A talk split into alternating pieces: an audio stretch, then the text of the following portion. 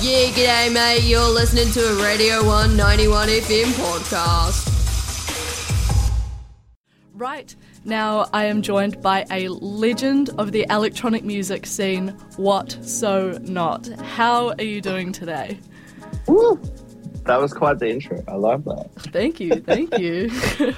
I'm I'm doing all right. It's uh, it's very early for me. Over over in Europe for the first time in about three years, um, on a on a manic touring and writing uh, schedule. So sort of up till four a.m. every night um, with somebody, and then moving to another city every couple of days. I'm with Bunshin right now. Got uh, Droeloe tomorrow, and then the Noisia Boys for a few days, and then uh, go to a different country and a few more there, and then Tomorrowland and uh, and a show in London. So it's uh, it's flo- foot to the floor right now. Heck yes, that is an absolute heaving lineup, not a gentle Europe trip at all by the sounds of things. Yeah. How much longer are you in Europe for? Um, it's been so good to get back here. I, I've, I think I've only got about two and a half weeks on this trip, but it's it's going quick because it's been so jam packed. It's been so awesome. Oh, amazing. I I can't imagine how you're feeling to be back overseas, especially just as a whole, given the past what, like two, three years? Yeah, I think it was a, it was a big part of my my identity and my creative process was um, being able to dive into all these different micro communities around the world and be invited into them and shown amazing music and shown uh, shown artists that you would never really come across by the locals and and um, taken to eat amazing food and and see exhibitions and all kinds of things that would just go under the radar of anyone just casually traveling to through town. You know. What a treat. So, as much as we love hearing about your ventures around Europe, a little bit jealous, but that's okay. We are here to chat about your newest release called Mr. Regular with Oliver Tree and Killer Mike, which is an absolute Yes. banger, by the way. What was your Thank favourite you so part much. about making this song? I actually made it many, many years ago with Oliver, and then uh, later in the piece, um, I met up with Killer Mike and I showed it to him, and uh, and he he was like super, super into it and down to jump onto it, and um, absolutely love the verse that he did. It's it's really cool. Like we did that in the Stankonia studios, the OutKast Studios in Atlanta, at like two a.m. one morning um, I think that just before I flew back to Australia for my first time leaving the country after COVID, actually. Wow, what a timeline for that song, hey? I was just about to say, Mm. uh, your fans, myself included, have been absolutely begging for this song for years now. So, of course, you couldn't go about promoting the song in a regular way. Um, for those of us out there that don't know, would you like to give us some insight into the beef with Oliver Tree leading up to this release? Oh my god, man, he's he is such a character, and he's he's very particular about things, you know. So uh, I think we had we had a little bit of friction there for a while, but then we got it all worked out. But um, man, he's he's a funny guy. Oh, creatives, am I right? Yeah.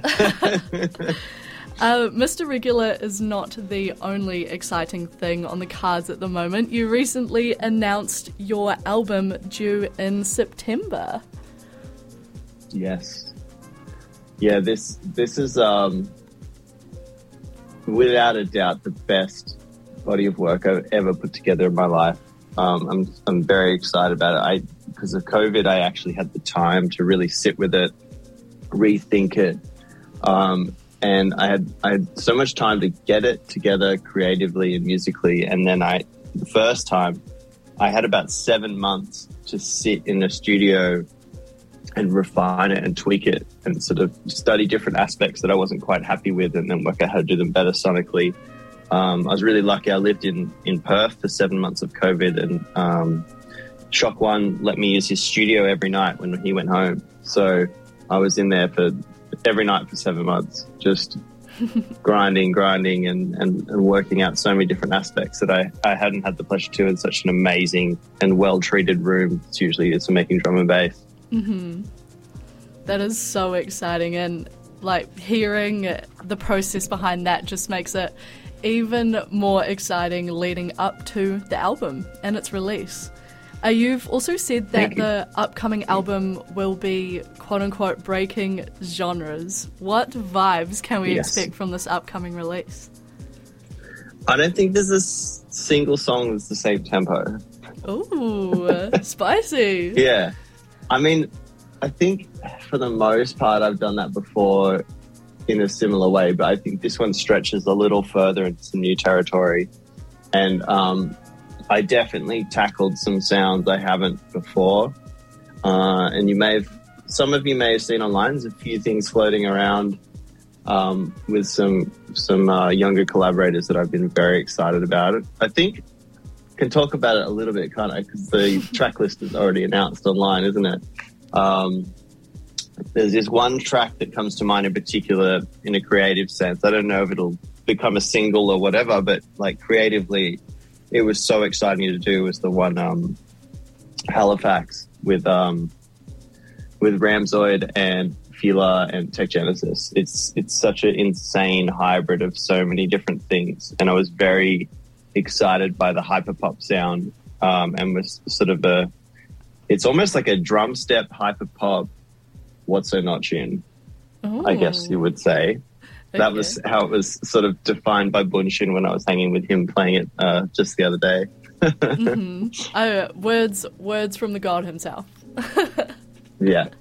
Uh, so, would you say that that is your favorite track on the upcoming album? Do we have any cheeky spoilers? Um, there's oh no you can't do the favorites thing. Even, particularly like it's not even out yet. Like i can't All right, I don't even enough, know what they're enough. gonna do. Like, like sometimes, sometimes I put out a song and people like you see like people like I hate this, and then others like I love this. This is my favorite ever, and I love when you get that division. I'm hoping for that on some of them because I, I like a prime example is um, a song "Divide and Conquer" I did many years ago. I remember when I put that out, there was so much division about whether it was good, like really good or really shit. Oh, sorry. Sorry, I didn't mean to swear. Um, and I was really good or really bad. And um, and then years later, it's one of those songs that people always point back to, and they're like, "Oh, that was one of the classics." You know, like it's it's so strange how it plays out. Like if something's embraced or not, and um, I guess the only thing you can do as an artist is just put out music that you absolutely love and you believe in.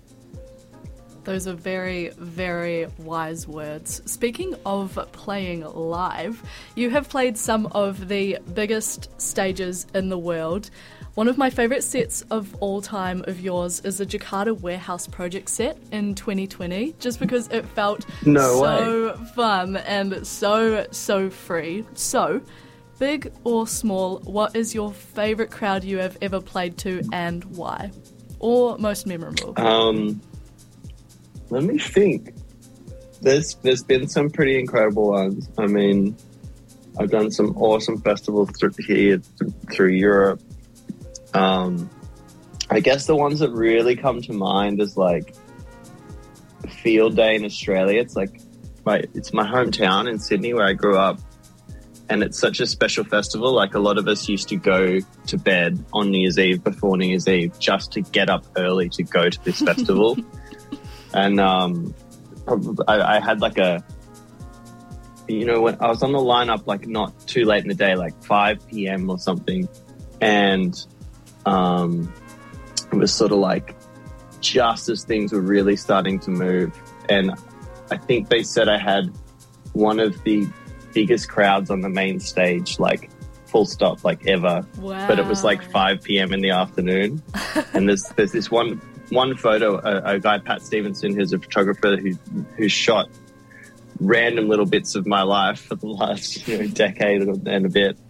Um, he showed me this photo and he's like, dude, I've never seen it like that. And it's just absolutely insane to see. I think that's one of the things that comes to mind. And definitely, I did Coachella a couple of times and there were like, there's the first time I played was very special, but then also the last time I played was so special.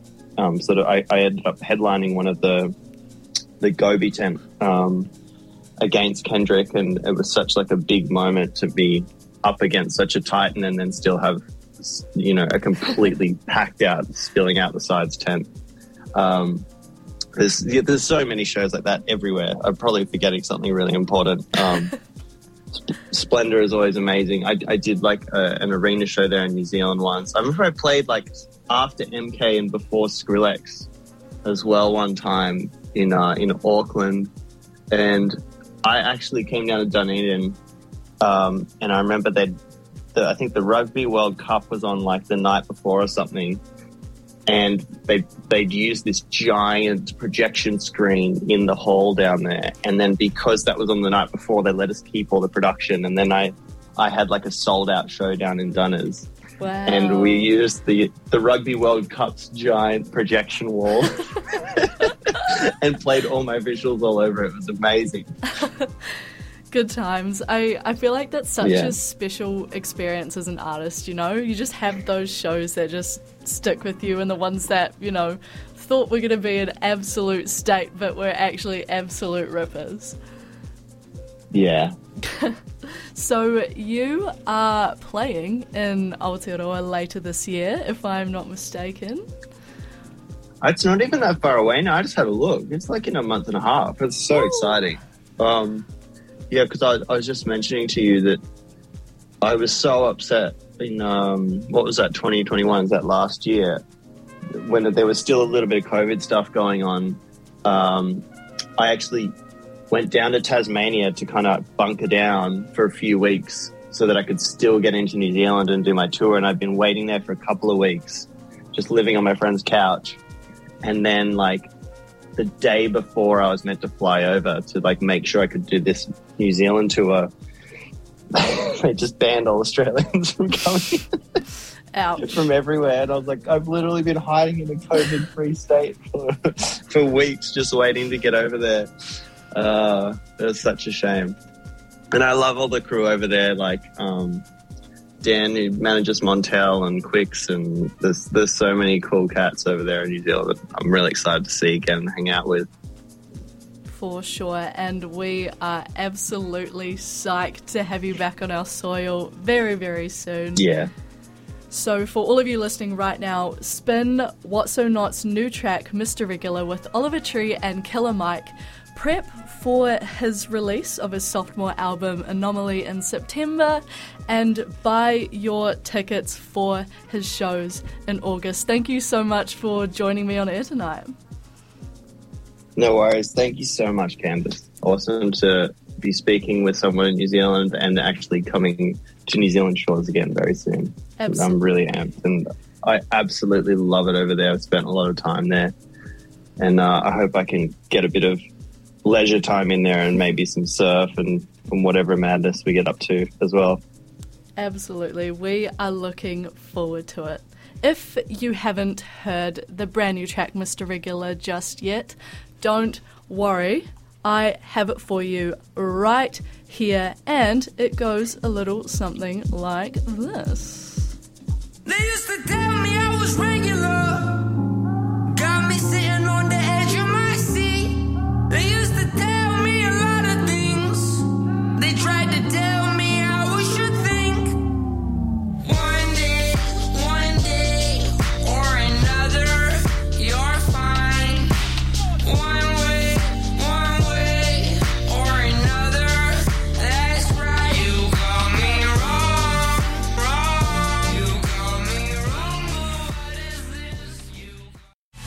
Now, Siebes, that was a Radio 191 FM podcast. You can find more of them at r1.co.nz forward slash podcast.